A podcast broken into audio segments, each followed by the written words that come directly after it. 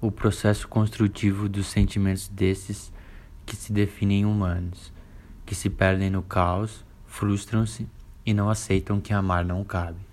Na calada narrativa, a invariável métrica teórica que te faz ébrio.